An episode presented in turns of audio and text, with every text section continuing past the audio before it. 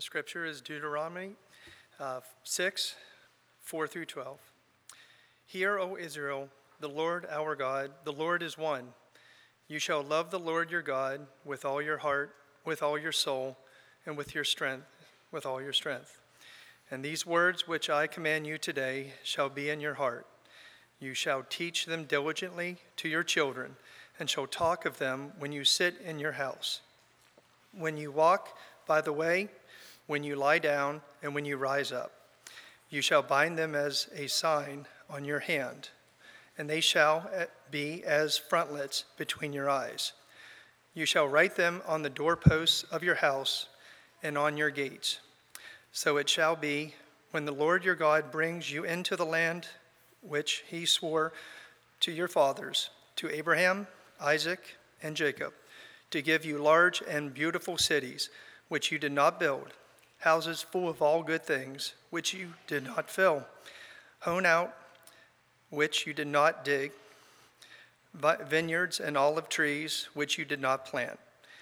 When you have eaten and are full, then beware, lest you forget the Lord who brought out brought you out of the land of Egypt from the house of bondage.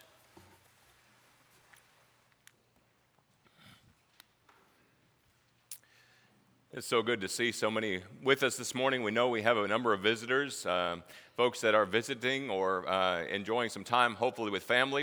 As I mentioned in Bible class, we're glad to have uh, the majority of our college students back this morning with us and hope that you guys have a great summer, productive summer. And we are uh, tickled that you're with us and that uh, we'll be able to enjoy the summer with most all of you. Uh, visitors, hope that you'll stay around for a few minutes after our services are over and we get a chance to get to know you, but we are glad that you're here. I did this last year, and it's hard to believe that it's been a whole year since we were locked down. And I remember standing down here in front of this communion table, staring into a camera, uh, delivering this. But I wanted to. Uh, I wanted to start this way, the way I did last year on last Mother's Day, and hopefully make it a tradition. Would you all bow with me together for a word of prayer as we, uh, as we, before we get into our lesson? Our God in heaven, we are so grateful for mothers, and we're so grateful for Mother's Day. But Father, as we come before you this morning, we pray a special blessing upon those, Father, that we don't think about on Mother's Day. We pray, Father, for those who have lost their mothers. We pray for those who have a strained relationship with their mothers. We pray for those who long to be mothers but cannot conceive. We pray, Father, for those who are hurt by the broken dreams of motherhood. We pray, Father, a blessing upon those who are adoptive mothers. We pray a blessing on those who have never met their mothers. We pray, Father, for a blessing for those mothers who have buried their children, whether miscarried, aborted, or seemingly gone too soon. We pray for foster mothers and for those who mother children who are not their own. We pray, a blessing for stepmothers. We pray a blessing for new mothers who are still wondering when they might actually sleep. We pray, Father, for our spiritual mothers, a blessing upon them, a blessing for those who choose not to have children and perhaps are stigmatized for it. We pray a blessing, Father, upon those who dread Mother's Day because of its painful reminders of loss. We pray, Father, for those who are mothers and who are honored for it on a day like today. For all of our mothers and for all of us, Father, we pray. In Jesus' name, amen. We are talking about four letter words to teach your children this morning. And if you're like me, if you've heard the euphemism four letter words, you immediately think of profanity. Profanity, those four letter words that you ought not to say. I heard one man say one time that profanity is the language of the ignorant because you find somebody that doesn't have the capacity to express themselves in a way that's actually helpful or a way that will help somebody else in their, in, their, in their words. And so, what somebody's going to do is choose these basest, these most vile of words, and to use those as a substitute for stopping and thinking and wanting to express themselves in a way that's actually going to do somebody some good or a way that's going to build up or edify. It's interesting to me, and this is just a side note as we get started. The word profane in Scripture doesn't necessarily have to do with somebody using four letter words like what we're talking about. In fact, the word profane, you remember in Hebrews chapter 12, it talked about Esau being a profane person. What that word means is literally far from the temple of God. A person can be a profane person without ever using four letter words. Did you know that? We talk about four letter words and we talk about old Joe down at the tire shop and cusses like a sailor. The truth is is that you and I can have hearts that are far from the temple of God, i.e. profane, and never take the Lord's name in vain. And never utter those four letter words that are so common these days in our own society. What's interesting to me is when you look at a passage like Luke or excuse me Matthew chapter 26 and verse 74 you remember that Peter outside the court uh, where Jesus was being tried and Jesus had already told Peter, Peter, there's coming a time before the rooster crows that you're going to deny me three times. On the third time, there was a servant girl that came and approached Peter, and she said, I know you. You're one of his disciples. You're a Galilean. What Peter did, the Bible says, was to curse and to swear and say, I don't know the man. It's interesting to me that Peter chose a pattern of speech that we might term four letter words to show that he wasn't with Jesus. Brothers and sisters, the admonition as we get started is for all of us that we cannot show ourselves to be faithful disciples of Jesus and use words like this that are reprehensible because we can have a heart that's far from the temple of God. Let no corrupt speech proceed out of your mouth, Ephesians chapter 4. But as we talk about four letter words, I want to talk about them particularly with regard to the home. What Paul read for us this morning from Deuteronomy chapter 6, was Moses delivering his last address, his last sermon to these people before he was going to go up into Mount Nebo and die. And you remember that in the book of Deuteronomy is divided into three points. It's a three point sermon where we have been, where we are, and where we're going. And what Moses tells them here at the outset of Deuteronomy chapter 6 is what I command you today, I want you to teach diligently to your children. The implication is, Moses says, is that when you get into a land that you didn't uh, possess on your own accord, when you get into homes that you didn't build and you get to drink the, the, the juice from vineyards that you didn't plant, the danger is you're not going to want to teach these words as diligently as you ought to to your children. Your children are going to forget. And your children are going to cultivate hearts that are profane, that are far from the temple of God. And the truth is is that we learn best. The heart learns best the lesson that it learns at home first. Moses commanding these people and understanding the family unit, and he didn't put the responsibility to instruct the people upon one particular leader. Of course, they had Levites in every city around their, their nation where they could go and they could learn the law of God and they could be instructed. But what Moses does, what God does through Moses, is to put the responsibility of teaching diligently these commands to the children by the parents. By the parents. You know, parents, there are some four letter words that we need to be teaching our children, and we need to be teaching diligently to our children. It has nothing to do with values and thoughts of the world, with those things that are profane, that we've already established, show ourselves to be far from the temple of God, far from the heart of God, but rather to be near to what He wants our home to be, us as parents to be, and all of our children to be. Let me give you five of them this morning that we need to think about with regard to parents teaching our children. Number one, we need to teach our children the four letter word give. Four letter word give. Bible tells us 2 Corinthians 9 verses 6 and 7 that God loves a cheerful giver. He doesn't want us to be givers that are grudging. Oh, I can't believe I got to give this. I don't want you to be a giver, God says, of necessity. To where you, well, I guess I'm just going to have to pony up. I guess I'm going to have to, uh, uh, it's needful for me to do that.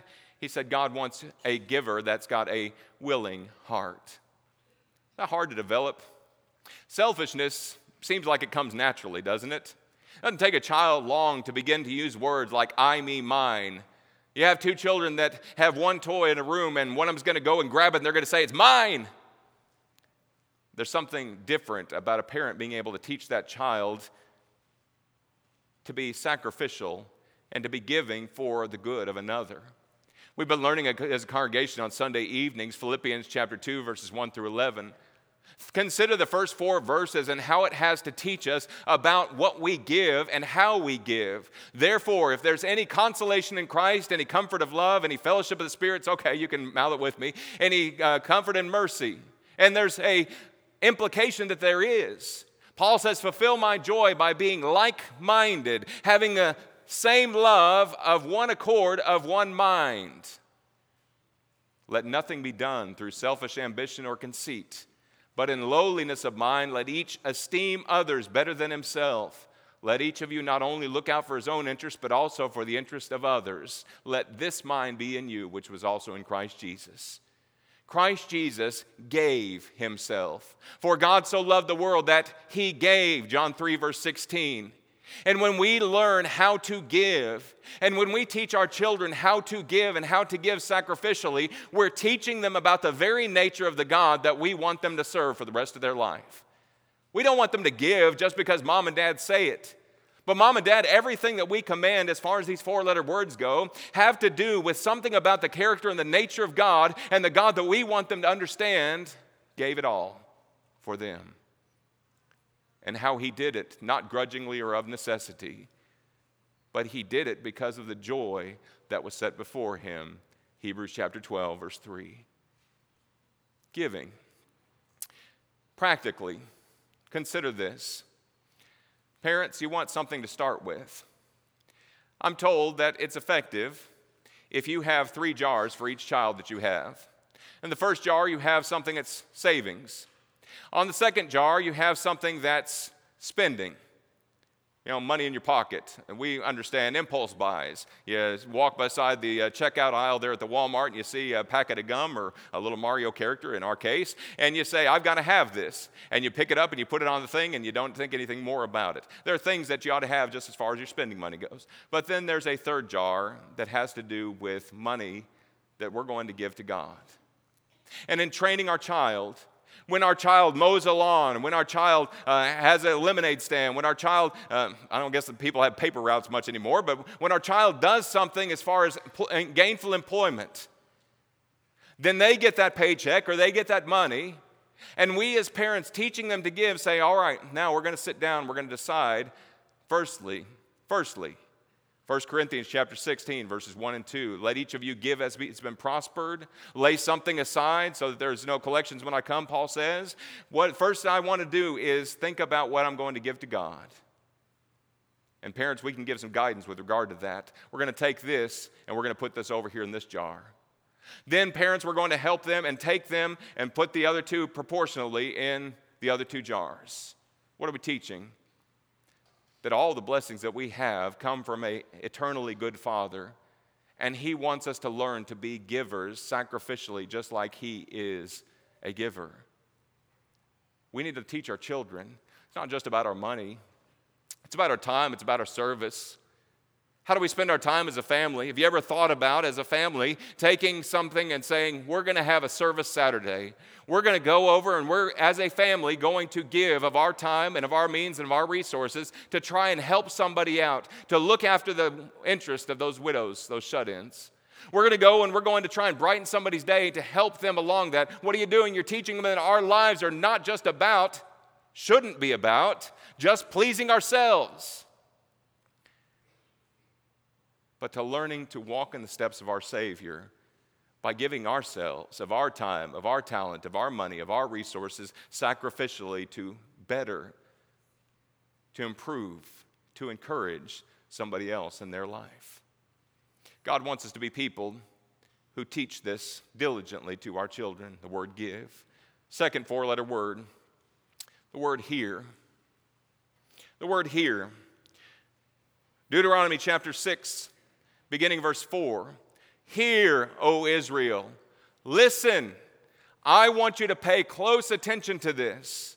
The Lord your God, the Lord is one. You shall love the Lord your God with all your heart, soul, mind, strength.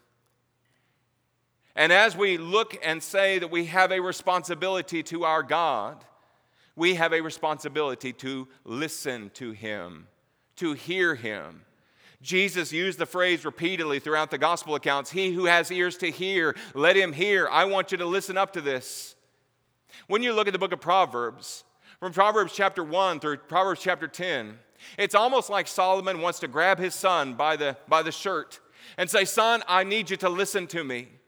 Son, I want you to get wisdom. I want you to get understanding. I want you to put them as a chain around your neck. Son, son, I really want you to hold on to these things. Son, please listen to me about these things. Ever felt like that with your kids?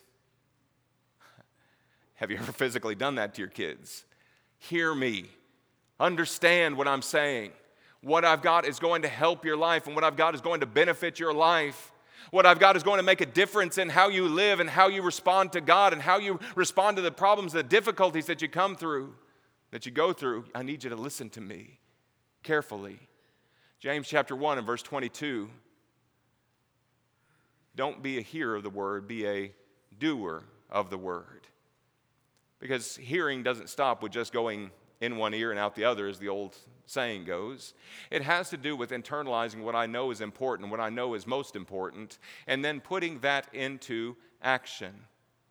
Let every man be swift to hear, slow to speak, slow to wrath, James chapter 1 and verse 19. We want to be people that are quick to listen, and we want to train our children to be quick to listen as well.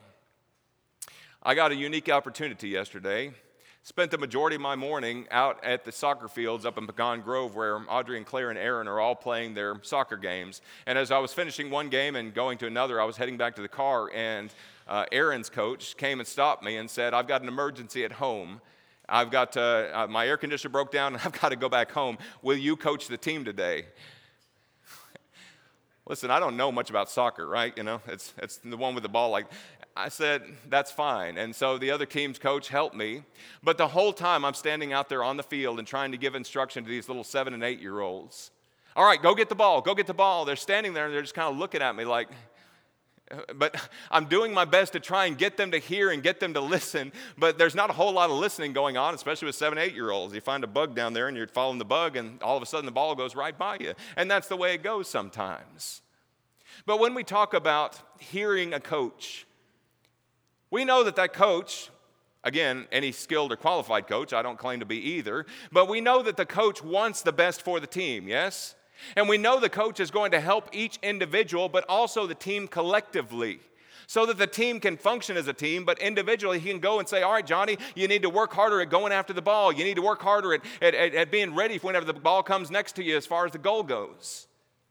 When we talk about hearing, I wonder if we don't place more emphasis upon hearing the coach or hearing the teacher with regard to academics or hearing the band director or the choir director or hearing, uh, hearing the voices that are out there more than we give emphasis on hearing the word of god. Listen you know when we talk about coming to worship and when we talk about coming to bible classes on sunday morning and sunday night and wednesday night and when we talk about getting together Folks, we place something about the priority of hearing and obeying God by how we train our children to say, This is what we're doing. We have an opportunity to grow closer to the heart of God. We have an opportunity to grow more as the spiritual people of God. And that's why we're coming into Bible class tonight because there's going to be something said that's going to have an impact on your soul, son, or your soul, daughter, or my soul, son, or your mother's soul. And we place an emphasis on that because we want them to understand that hearing the Word of God and listening attentively to the Word of God and obeying His voice is the most important thing in our life. And I wonder if we just get that wrong by what we train our children that worship or Bible class is optional. Folks, it's important. We want people and we want our children to hear the word of God faithfully, and we cannot be faithful to Him and to hear Him effectively if we are not here to hear. And if we're not training our children to hear in the home first, sitting down and having family devotionals and family Bible time and opportunities where we can open up the Word of God and teach something about His nature, about His character, or about the way that people responded to Him or the way that they didn't respond to Him, because it's all about hearing. What was the difference of the wise man who built his house on the rock and the foolish man who built his house on the sand, according to Jesus in Matthew 7 24 through 27? The difference was that one of them heard and did, and his life was established on the rock. So that the rains and the storms, whether you believe that's judgment or whether you believe that's the trials of life, that house stood firm. I want my children to have a house that's going to stand firm. That has to do with them hearing and doing versus the person who hear, heard and didn't do. They built their house on the sand the shifting sand of this world and all of its goods and everything else that, that the world tells us is a solid foundation, but it's not. He says the same rains, the same winds, the same storms came, and that house fell. And he didn't stop there. He said, Great was its fall. Are we training our children to hear the word of God and to be obedient? Word number three four letter words that we ought to be teaching our children pray. Pray. 1 Thessalonians 5, verse 17 pray without ceasing. That's pretty direct, isn't it? Parents, are we people like that? Can our children see that we're people that are devoted to prayer and God? Remember the old story of Chris, uh, the old movie, A Christmas Story? TBS, I know, has a 24 hour marathon, I think of it every, every Christmas season. But you understand that that movie has got a part in it where Ralphie utters one of those four letter words, those dreaded four letter words. Off, off screen, and it doesn't, uh, it doesn't say the word directly. But his dad is horrified, his mom is horrified, and the next scene after the, the, the scene with the car broken down has Ralphie sitting there in the bathroom with a big chunk of soap in his mouth. And his mom takes it out, and the first thing that she says to him, you remember? Where did you hear that word? And Ralphie, thinking through it, said, Now I've heard my father say that word on a number of occasions. And it's meant to kind of be a little humorous scene to where you're, you're thinking about Ralphie and think, oh, yeah, that's just what dad does. But he doesn't want to get in trouble, so he blames his friend Flick down the street. To me, that, as I get older, that's a terrifying scene. Because the truth is that the little habits that we drop off as parents, our kids pick up mighty quickly. And the things that we do as parents, our children are going to imitate, at least in some manner or some fashion. If you were to ask your children today and say, What did you see mom and dad do growing up? How does mom and dad, how do they approach God? And what do they think about God? Do they ever talk to God? Do you ever see mom and dad kneeling down in prayer? And uh, have you ever heard them uttering prayers for you guys and for your wisdom? What would they say? No, I've never seen that. No, I've never thought about that. When the Bible here, in just this first scripture, 1 Thessalonians 5, verse 17, says, You be people who are praying without ceasing. What about when we're worried? Be anxious for nothing, but in everything by prayer and supplication. By prayer and supplication. With thanksgiving, let your requests be made known to God. Does that describe me? In everything, pray. What about leading our families in prayer? Dads, you want a challenge before everybody goes to bed tonight. You sit down with your family and you open up the Bible and you read something from the Bible for them. And then before you send your children off to bed, get a notepad and a piece of paper. And you say, All right, we're going to go around here this evening, and I want you to give me two things to start out with. You can grow the numbers as much as you want to as they get more comfortable with the process. I want you to give me two things that you're thankful for about today. And I want you to give me two things that we need to pray about as a family and write those things down. All right, Johnny said we, he's thankful for uh, the beautiful weather today. He's thankful for his bicycle. All right, two things we need to ask God help us with. All right, God, help me to have a good week with this girl down at school that gives me a hard time. God, be with grandma who is in the hospital and not doing well. What's amazing about this is if you do this consistently every single evening, and then, Dad, you take all those prayer requests and you lead the family together in prayer. What's going to happen is over time, you're going to see those children, and it's going to be an amazing thing to watch them grow. To watch them grow from praying about the daisies and the flowers to saying, God, help me to be kind to my brother and my sister. God, help us as a family to honor you the way that we ought to. God, help me because my attitude is not right. And what's amazing is you're doing and accomplishing 1 Thessalonians 5, verse 17, and also Philippians chapter 4 and verse 6. Because you're taking those concerns and those problems and not just saying, well, dad, father knows best, I can solve them. But you're taking those things and saying, dad may not have the answer for that, but we're going to hear God's word about your problem, and then we're going to lift up that problem before God in prayer because that's what he wants. We're going to talk to him. You ever feel like God's far away? Check your prayer life first because what he wants us to do is share the intimate details about our days with him. Husbands and wives, wives, individuals, you don't have to have a family to accomplish this. You can still get out a sheet of paper and a list and start making a list of what you're thankful for and what, uh, what God can help you with if you're not in the habit. And you take those things to God. You take that list with you, make it on your phone. I know there's apps that'll help you with prayers, but you take those things and we want to be people who are people who are known for prayer, for approaching God, not just at any time, but every time. Word number next. Word love. Word love. People don't know.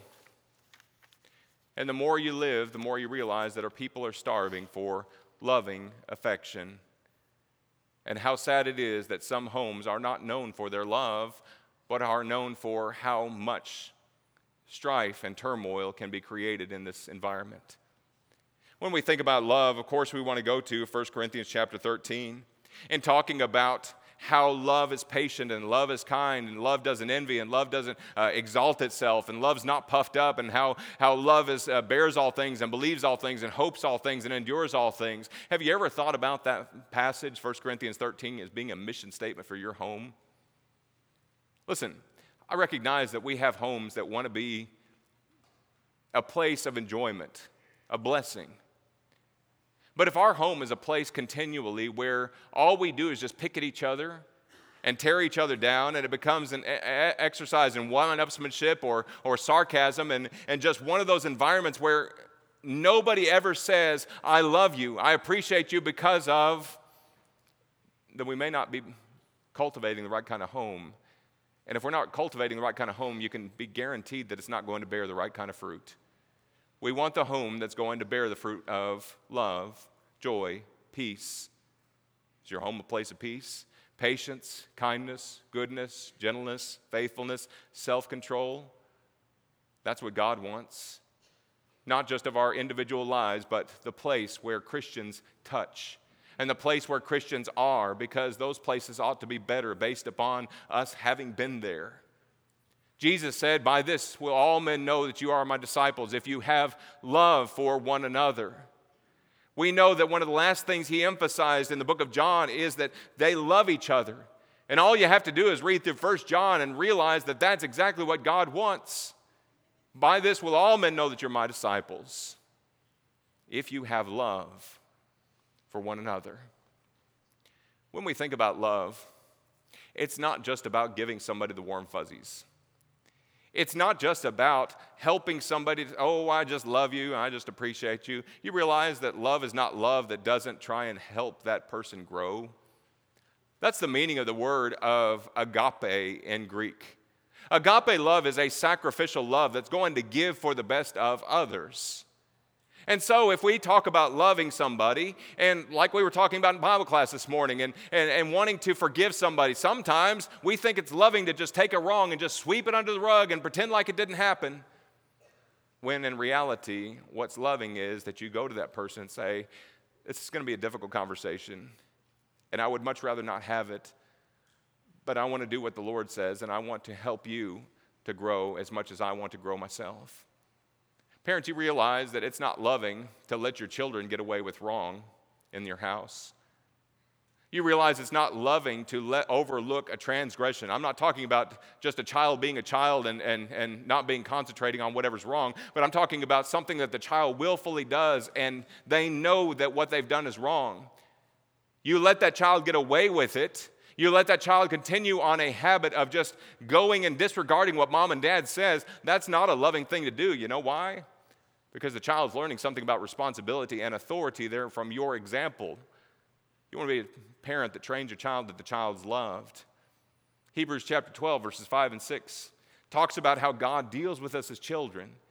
And he says, if you receive discipline, if you receive chastisement, if you receive something that's unpleasant, and you know that that unpleasant thing is based upon you not responding to the Lord the way that you want to, he says that's the demonstration of God's love. Discipline, spanking. Yes, I said the S word. Treating your child and realizing that a child left to himself is going to bring shame to his mother, as the Proverbs writer says. If I leave that child alone and never offer any kind of discipline to that child, that child's not going to grow up to be somebody that pleases the Lord because they haven't learned respect and authority.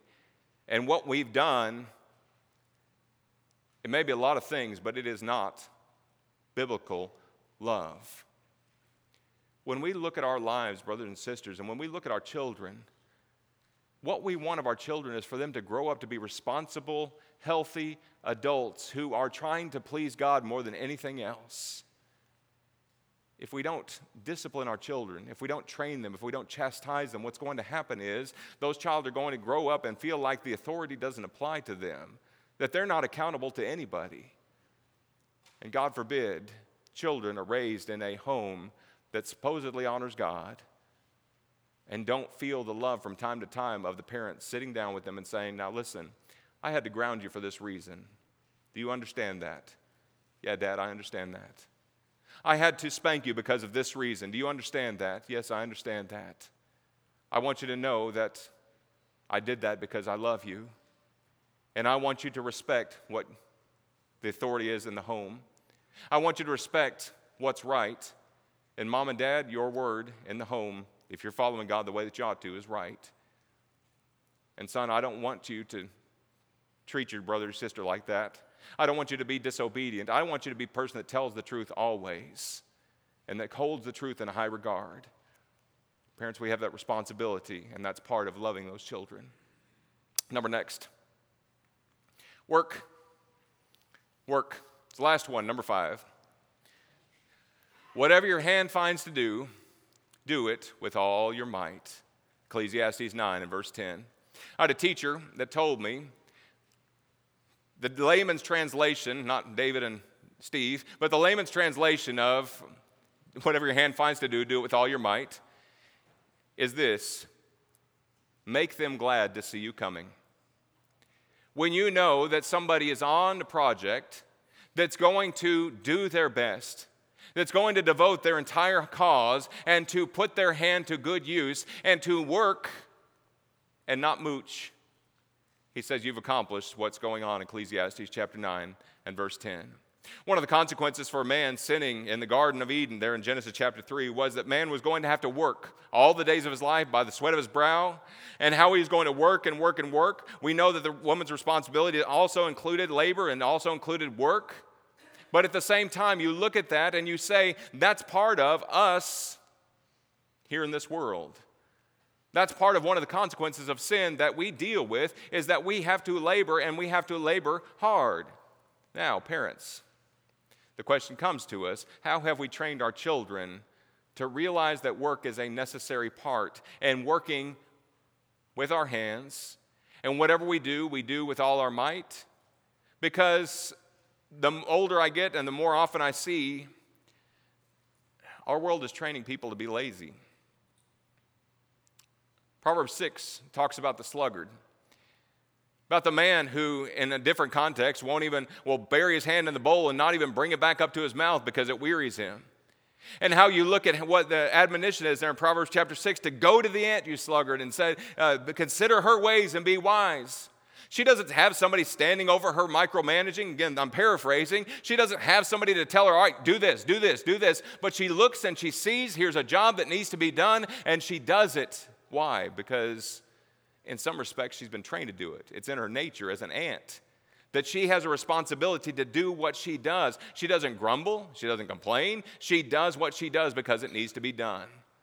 If we can train our children to learn how to work and how to work without the eye rolls and how to work without the constant complaining and, ah, oh, oh I, you know, I really want to just sit here on the couch and play video games. I'm, I'm, I'm well aware of that. But I also know that idleness does not lead to godly character. Sitting around and just simply doing what you want to do all day long does not going to lead you to being a mature, healthy, God pleasing, God fearing adult. What God wants us to do as parents is to help our children, to train up our children. Fathers, don't provoke your children to wrath, but bring them up in the nurture and admonition of the Lord. Jesus followed in the steps of his earthly father Joseph, and he was a carpenter by trade. How do you suppose Jesus was as a worker? I Suppose his dad ever had to say, Jesus, come on over here. Come on, where are you at? Come on, let's go. Or can you imagine him cultivating and developing a great work ethic from the time that he was a very young man? When you think about our responsibility to help our children to be workers, what responsibilities do we give them in the home? What ways do we help them in understanding that the eyes of the Lord are in every place, keeping watch over the good and evil, Proverbs 15 and verse 3, and that the things that they do in secret, all right, son, I want you to clean your room, and you realize that everything in his room just got shoved under his bed, not organized, not put away, but all the clean clothes that you work so carefully and to fold and to put away, all those things are now under the bed. It looks clean. Have they accomplished the task? Pulling all those things back out from underneath the bed. You're going to do this again. I'm going to offer you the instruction. I want you to hear. It's one of our first four letter word. I want you to hear what I'm going to say. Here's what we're going to do with the clean clothes. We're going to put them nicely and neatly in the drawers. Here's what we're going to do with the toys. We're going to sort them out and put them in the individual bins where they go. And as you're helping them and as you're pointing the way, yes, there's grace and understanding that they may not be able to accomplish all those tasks but they can accomplish some of them. And as they get older, hopefully the responsibility is going to grow to where you're helping them to realize there are just jobs that need to be done at the house, and those jobs need to be done with no grumbling and no complaining. Do all things without those things. Philippians chapter 2 and verse 14. Our children need to understand that they need to do what the parents ask. Let me rephrase. They need to do what the parents tell them to do and they need to do them with the right attitude. Because it's not just a matter of getting the job done, it's a matter of obedience plus submission. Those two are not the same thing. Submission is saying, I'm going to do what you say, and I'm going to do it with a good attitude because you say it. Because anybody can obey. Your boss tells you to do this project, it's going to require you three extra hours on a Friday afternoon. That rotten, stinking boss. Doesn't he know that I've got things to do and places to go and people to see? That's, you may get the job done, but you haven't submitted. What submission does is it says, I recognize you're telling me this, and I recognize you as the one who has the authority to tell me and the authority to change my circumstances. And I'm going to do what I do with a right heart, with a happy heart. You think our world could use more people in it that wouldn't just be content to do the bare minimum, who wouldn't just be uh, who wouldn't just be content to show up to work and just get a paycheck. But if what they did, they did with all their might, and they did because they loved other people and because they were looking out for the interest of other people and not just their, their own interest, again, like Philippians chapter 2. What do you suppose if we would happen if our world was more like that? Suppose it'd be a better place to live if people understood the value of these things. Folks, this begins with the house of God. Jesus said, A city that's set on a hill cannot be hidden. The way that we train up our children and the way that they should go, Proverbs 22 and verse 6. And the way that we rear our children according to godly wisdom and not worldly wisdom ought to make our family shine as a beacon as a beacon to other people to say, I see your children sitting there in obedience and submission. I see the way that they have a respect for authority. I see the way that they work. I see the way that they're always looking out for somebody else's good and how they're giving and how they're, how they're, they're people that obviously have a deep and profound relationship with God because of their prayer life and because they've heard His word. I want to know more about the God you serve. I want to be a servant like Him.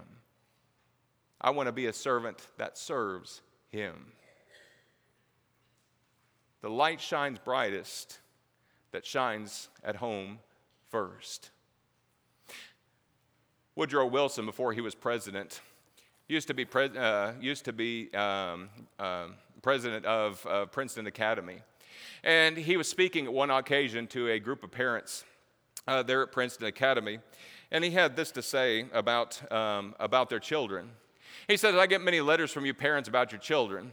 You don't want to know why we people up here at Princeton can't make more out of them and do more for them. He said, Let me tell you the reason we can't. It may shock you just a little, but I'm not trying to be rude. He says, The reason that they are, the reason is that they are your sons. They're reared in your homes, they're blood of your blood, they're bone of your bone. They have absorbed the ideals of your home. You have formed them, you have fashioned them. They are your sons. In those malleable, moldable years of their lives, you have forever left your imprint upon them. You want something that'll sober you as a parent. You realize that you're shaping your children with your habits, with your ideals, with your thoughts, with your unintentional and unintended and unknown idiosyncrasies. The things that you do that you don't even realize that you do, the kids are picking up on. And the truth of the matter is, brothers and sisters, if we are not faithfully following Jesus, our Savior, the one we're looking to, and realizing the grace that He's given us to change and to mold our own hearts and our own character to be more like Him, then we're never going to consider our children the way that we ought to. But I'm thankful so much for God and His grace and a Savior that said this statement when he was just 12 years old I must be about my Father's business. You want a good mission statement for your life? As a father, as a mother, as a child, as whatever state of life that you're in, I must be about my Father's business. I'm thankful for godly homes. I'm thankful for God giving us wisdom to be able to better lead our families and to better help them to be stronger every single day. And I'm thankful for the forgiveness of sins, for I know that I'm not perfect as a father. I know that I will never be perfect as my Savior is perfect, but I'm thankful that He loves me anyway, and He gives me the grace to continue to go. That's a God that I want to serve for the rest of my life. That's a God that I want to spend eternity with because He will always love us, He will always care for us, and as much as we approach Him in humility, He will give us the grace that we need to help in every trial. Do you need to know Him today? Maybe there's somebody here this morning who's ready to obey the gospel. Maybe there's somebody here this morning that's already a Christian and realizes that they've fallen short and they realize that there's character flaws and issues that they're continuing to deal with and things that they need continual prayers for and ways that we as a church family can help to strengthen, to encourage, to bless. We'd love to study with you. We'd love to open up God's word and give you wisdom because it's not me, it's not any of our elders in and of themselves. It's not any person that's trying to live godly in Christ Jesus that has the wisdom of themselves to be able to help you. It's God and His wisdom that can make a difference in your lives. Whatever your need is, won't you make it known as we stand our invitation song?